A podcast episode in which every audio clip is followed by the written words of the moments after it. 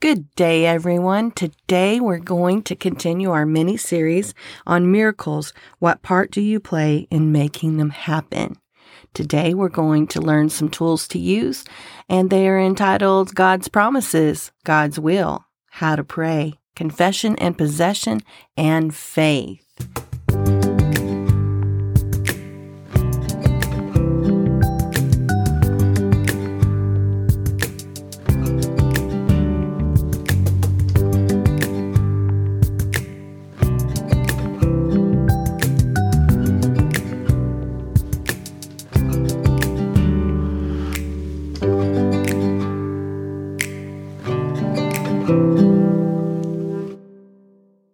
Now, this is episode sixty-six. This is the second uh, episode of our mini-series. If you missed the first one, I highly suggest that you go back and listen to it. It is episode sixty-five.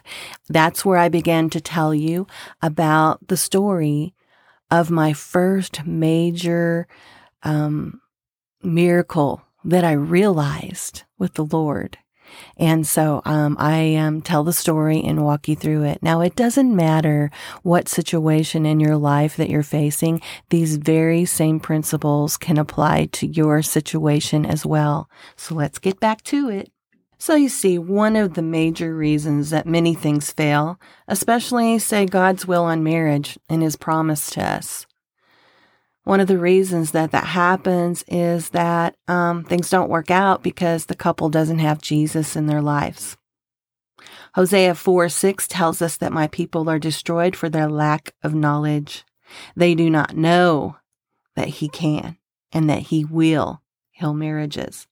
There are people um, that we expect to hear this from, like I was saying yesterday, Uh, like pastors and even many of them who try to comfort us and encourage us whenever uh, the marriages aren't working out. And they, you know, tell you things like, um, well, don't you think you'd feel better in the singles class? Or, you know, I think you should go to the singles class. You know, don't, don't set yourself up for any more hurt. Just, you know, just, just accept it for what it is. Move on. God will take care of you. You know, all those kinds of things. I've heard all of it. I've heard all of it and I've felt all of it, so much so that I felt like I was just standing in life all by myself. But this time, it was God and I who were facing the world. It was the two of us who believed it, who knew it, and had to keep working on it. I'm going to tell you, these people, these were the people that I admired. These were my mentors. These were the people that I longed to be like. And they were the ones coming to me and saying, no, I don't think it's, there's very much hope in this. It, it doesn't look good. You know, I talked to him. I know what he said, you know, and so I just, I just don't think it's going to work out. But, you know, you're going to be all right. We got your back, you know, um, you just keep coming to church and, you know, go to your, go to your singles class, get involved in their group and, you know, um, your life will be okay. It wasn't setting right with me, guys. It wasn't setting right. Just like I told you previously, that knowing that people said they were going to take care of me, that things were going to be all right, it wasn't settling right in my soul. It wasn't setting right in my spirit. So I had to keep seeking. God, He was there for me. He shared with me as I went through the process of change and healing in my own marriage that one day my experience would be a testimony to you. And I was to share it and encourage you to trust God to heal what you can't and what the people of this world cannot. God can give you the feelings, like I said yesterday, He can give you the feelings that you do not feel anymore. You know, those those love feelings, those excited feelings, those miss you feelings, those exciting feelings, you know, and, and the, the will and the want to to try. He will give those to you. If you're the one who's wanting to give up on your miracle or on your marriage, you know, any situation, if you're the one that's wanting to give up, just keep talking to God about it because He will change you and make you feel the the way that you need to feel about it. And you know that it'll be right because it won't be somebody else's will or want to. It will be God's will and want for you. So I encourage you to trust God to heal what you can't and what the people of the world cannot. God can give you those feelings, and you need to ask Him for them back, and He will give you more than you even think to ask for.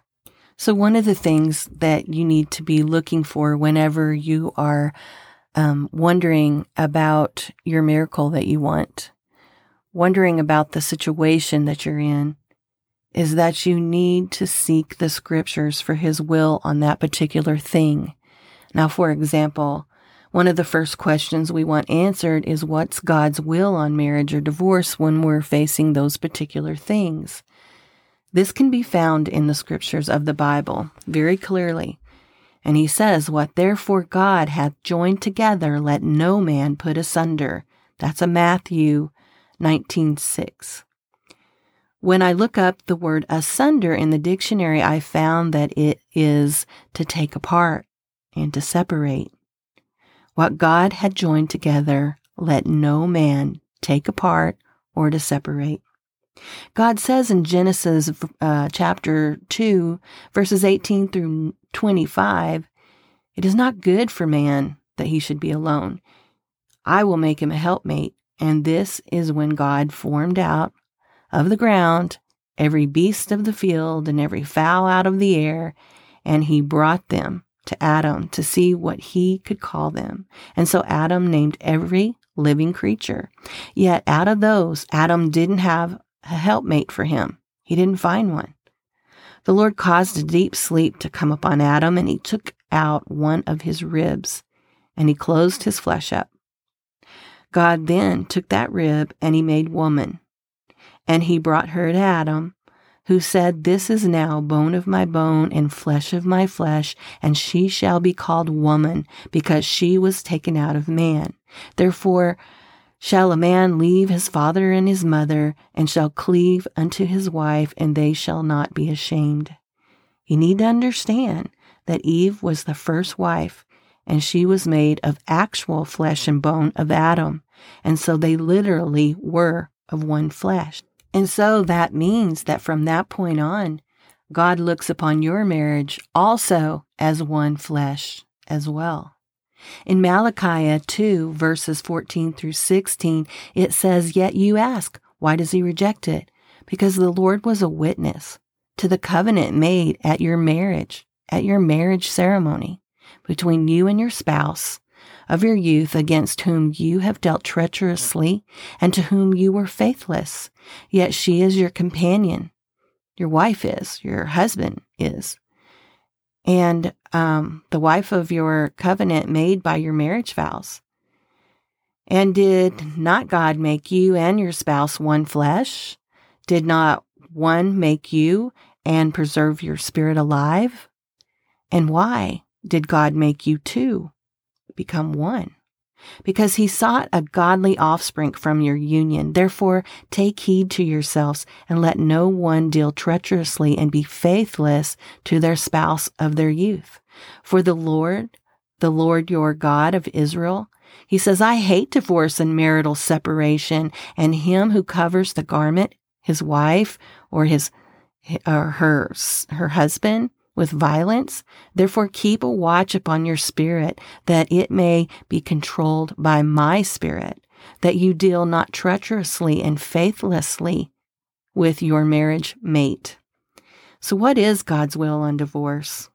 This clearly states that God hates divorce. Divorce is an abomination to Him, and so you can be certain that God is on your side if you are the one wanting Him to heal your marriage. And so it is to you, the one that's wanting Him to heal your marriage, the one that is wanting their miracle, whatever it is.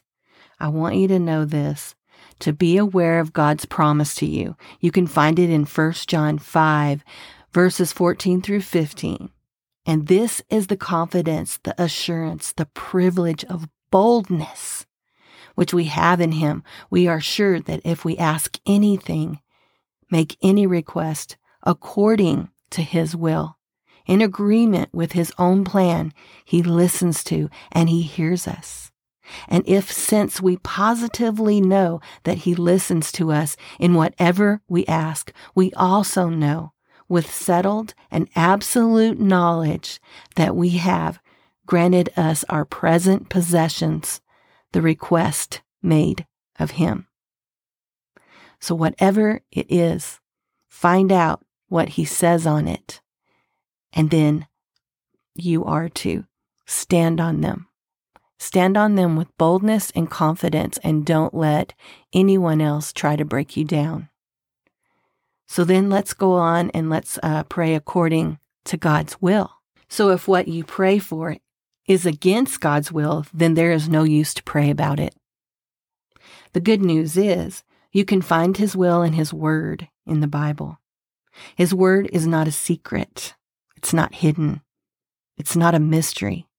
But now you know that God's will is for your marriage, or you know it's for whatever problem or issue you're facing and wanting to change. Then you know that God hates whatever else you're going through. If it's your marriage, you know he hates divorce. If you're sick, you know that he doesn't um, he doesn't make you sick. Being sick is not his will. His will is that he came into this world and he died on the cross for you so that you might live, and so that you might live life more abundantly. That's his will on that. You can keep seeking, keep finding. You will find his will on any of the things that you face. And then you must stand on that will. You must stand. You must have the confidence and know with all certainty that he will answer your prayer in his own timing. We have to be patient, and we have to know that while we're waiting, he's working in areas we're not even aware of, of not only in ourselves, but in the life of, say, our spouse, if we're standing for marriage. He's working in their lives. He could be working in anybody's life that falls into place to the things that we are praying for. It's not always about you. It's about the testimony. It's about what needs to be worked on in some other area or some other person that's going to all fall into place. So that's where you can take confidence and, and be patient. Remember those things. His timing is so important, and those things falling into place are vital. He knows what he's doing, so have confidence in that. In Matthew nineteen twenty-six, it says, "With God, all things are possible." In Numbers uh, chapter twenty-three, verse nineteen, it says, "God is not a man that he should tell or act a lie, neither the Son of Man that he should feel repentance for what he had promised. Has he said, and shall he not do it? Or has he spoken, and shall he not make good on it?" What God has joined together, let no man put asunder, doesn't mean just certain people or certain marriages. Listen, it doesn't matter the circumstances or how bad the situation is. God can. God wants to heal, and he will. Only he can. Trust him, not the world of man and what this world tells you. Even the most admired people that you know can lack the knowledge of what God's word promises. Let his word feed you, not the world. Whether or not your spouse is in agreement with you or not about the healing of your marriage, say a prayer according to God's will of what you've heard here today. And know that God's word is not void just because one of the partners isn't in agreement or has given up. You must walk in faith and know that God can change the circumstances to make his word come to pass, because he magnifies his word above all his name. For in Psalms one thirty-eight two, it says, "I will worship towards your holy temple and praise your name for your loving kindness and for your truth and faithfulness, for you have exalted above all else your name and your word. And you have magnified your word above all your name. God's word does work, no matter how terrible or how far gone you think your marriage is. I can assure you that I do not have to know the situation or the circumstances of your failing marriage, but only if you if it makes you feel better, you can share it with me. For I know of the works and the promises of the Almighty God, and I know the changing power of prayer in my own healed marriage and so many situations in my life since that time in my in which my marriage was ending and my life was falling apart. This crisis brought me to the point where I knew that nothing or no one else was going to be able to fix any of it except the Almighty God. You see, people have problems and they have issues and things like that that you may not like about them, but only God can change them. Only God can bring healing to them. You know, sometimes they, they can't even see it. They don't even realize it. So it is us who must pray to God for their healing, for their help. Um, of course, they can pray for themselves as well. But when you're thinking about trying to change somebody, just know right now, you can't. You can only change yourself and your actions and the, your intentions. You know, it's all up to you, but you must pray about that too, because God can do so much more in you than you could ever imagine to do within yourself. You have to have His help. But don't think you can change anyone else. God is the only one who can change them. So remember that. So when things are taking longer than you think they should, remember, it may be that that person's a little bit more stubborn, or that person needs a little bit more help from God. So just keep praying. Don't give up. Just keep praying. Keep waiting for the process to work out that God has planned for them. It's not always about you. Even though it may have been you that initiated the problem, it's not always about you at the time. God spends time here and He spends time there, and He's looking at the whole picture, not just you. Not just you. Let's talk a little bit about confession and how confession is taking possession.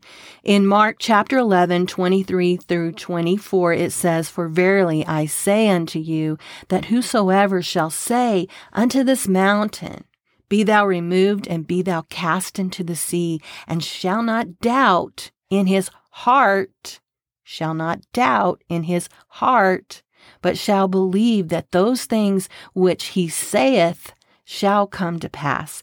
He shall have whatsoever he saith.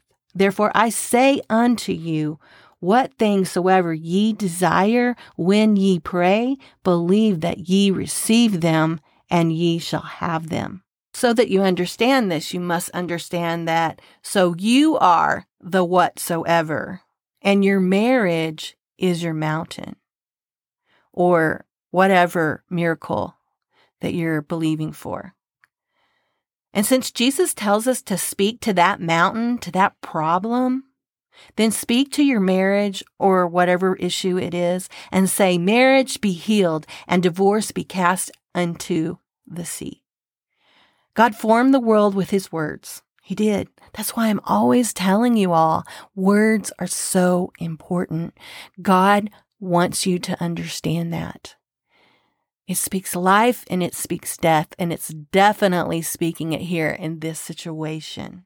Marriage be healed and divorce be cast into the sea. You see, whenever He said, "Light be," and it was, He spoke to the world, He spoke to it, and He spoke it right into existence.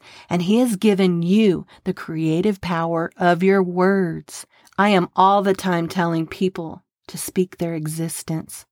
Proverbs eighteen twenty-one, "The tongue has the power of life and death, and those who love it will eat its fruit."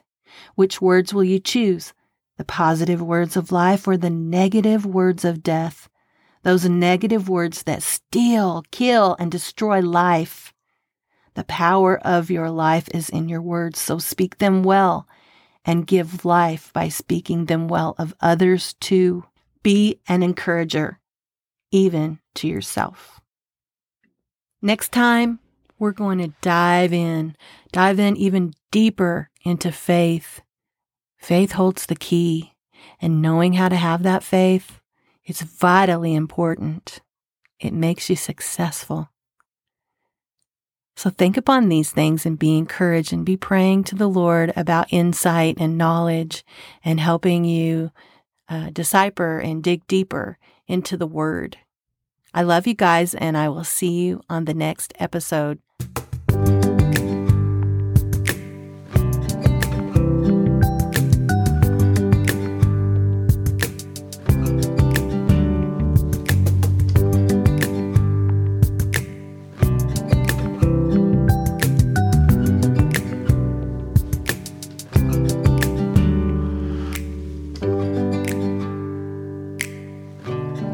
Thank you.